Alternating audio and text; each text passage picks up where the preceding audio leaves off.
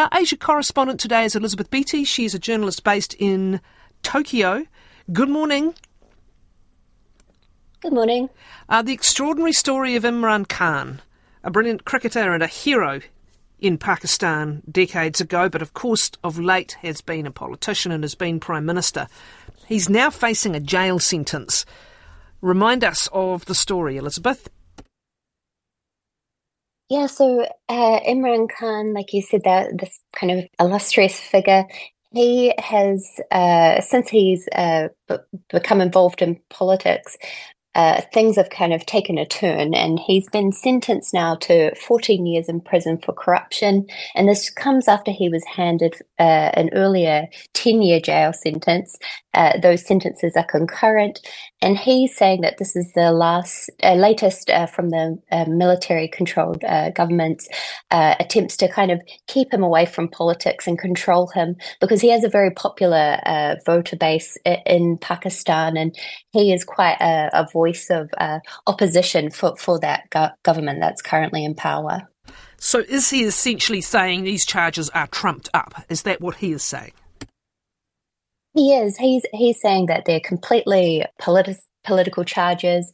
Uh, I mean, there was this interesting detail where his lawyers uh, said he was sentenced so quickly that the judge didn't even wait for his legal team to arrive and kind of Khan made a comment saying, oh, you know, the judge was in a real sen- a real hurry to sentence me.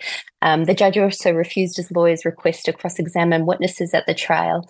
Uh, so he's really maintaining that he's basically being um, being uh, politically uh, curtailed, all his avenues to kind of campaign and express his, his voice are, are being curtailed, and he's facing more than hundred different charges. So um, he's he's a seventy one year old man now. So that idea of him having a political future is is uh, a little up in the air. Well, will the jail sentence, uh, however, require him to end up in jail? That's another factor, isn't it? It's one thing to be uh, pushed out of politics, it's quite another to be incarcerated. Well, exactly. I mean, he is currently jail at the at the moment, um, and it, it, appears at this stage likely that he, he will end up serving in jail. Uh, even though from jail he is campaigning hard through his lawyers, he's he's barred from uh, from the political process, but he has been using AI generated material. He's he's really trying to campaign hard, even though he is he is currently imprisoned. What is the sort of independent commentariat, if you like, or observers of uh, the situation, and particularly the role or the power of the country's military uh, establishment? Yeah, so uh, basically, the the military has uh, has really uh, cracked down on media freedom and expression, and that's led to analysts saying that the the credibility of this election is is uh, pretty uh, pretty low, basically, um, because of that control. And I think uh, what's happening with Imran Khan is being viewed as kind of symptomatic of a long-standing problem uh, where the military and any political leaders have had a very close relationship, and then when that sours, uh, the candidate ends up uh, kind of uh, with these these kind of uh, corruption charges or various kind of legal legal challenges. It, it happened also to a former PM as well, um, and yeah, they have this very entwined relationship, the military and the government there. Now, in uh, other stories on your patch, some news out of Japan's space agency, Elizabeth. Yeah, so uh, people might have been following a, a little while ago. Uh, Japan, uh, Japan's uh, uh, aerospace exploration agency uh, called JAXA, which is Japan's equivalent of NASA, uh, launched a, a, moon lander. Um, and there was a lot of excitement here. It all kind of kicked off in the early hours of the morning.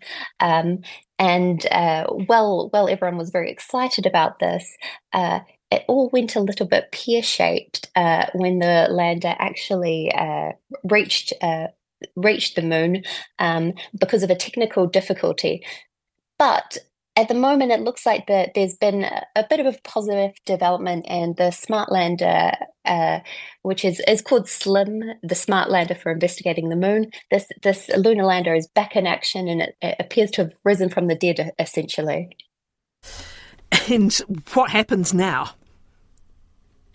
Well, um, and now it's able to carry out research, uh, basically on on lunar research for for water and materials, and provide valuable data about the surface of the moon. Um, it does have a short kind of lifespan anyway, but but the fact that it was able to kind of be revived is is being viewed as a big win for Japan, which has had a few um, failed attempts or a few kind of shaky starts to its its uh, space exploration uh, in recent years. Now, there is a new series, a new TV series, uh, which is causing a stir. This is set in Hong Kong. Yeah, so you you might have heard of uh, Amazon Prime's new series Expats. It stars Nicole Kidman. Um, it's set and filmed in Hong Kong, based on a book, um, and it was recently, or episodes of the show were recently released worldwide but it's currently not available to viewers in Hong Kong, despite being filmed uh, and set there. And why? well, it's i mean there's not been a very clear explicit answer but analysts are fairly sure that it's related to some of the political material that appears in in the show. Uh, there are scenes uh, of the pro- invoking the 2014 umbrella protest movement in hong kong which of course reminds everyone of the 2019 more recent protests uh, that occurred in hong kong when i was there. Um, and there's that pro democracy kind of messaging visible in episodes of the show. And analysts have said that this is basically uh, a case of censorship is, is what they view as the most likely kind of reason. Of course, Amazon hasn't come out and said anything, but uh, Hong Kong has laws that restrict uh, preventing broadcasts that breach national security. Uh, they've also told film directors to cut scenes, and even though these aren't meant to officially apply to streaming services, uh, it, it is it is uh, more than possible that Amazon Prime has kind of preempted any legal challenges in Hong Kong. So it's just uh, not a, it just hasn't gone there. Is the suggestion? I know that Amazon is reported as having to, to decline to comment or declining to comment when contacted by CNN, as did a Hong Kong. Hong Kong government spokesperson saying it had, quote, no comment on operational arrangement of individual businesses. But is the suspicion that, that Amazon just didn't go there?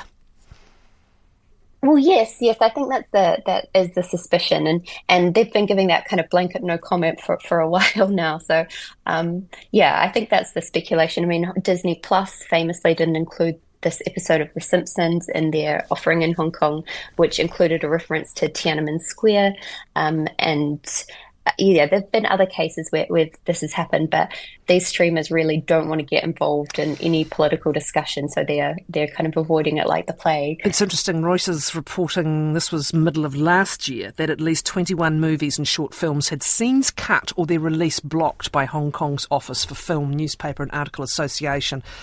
There's that, and then there's the potential self censorship as well, isn't there? Yeah. Thank you very much. Elizabeth Beattie, who is based in Tokyo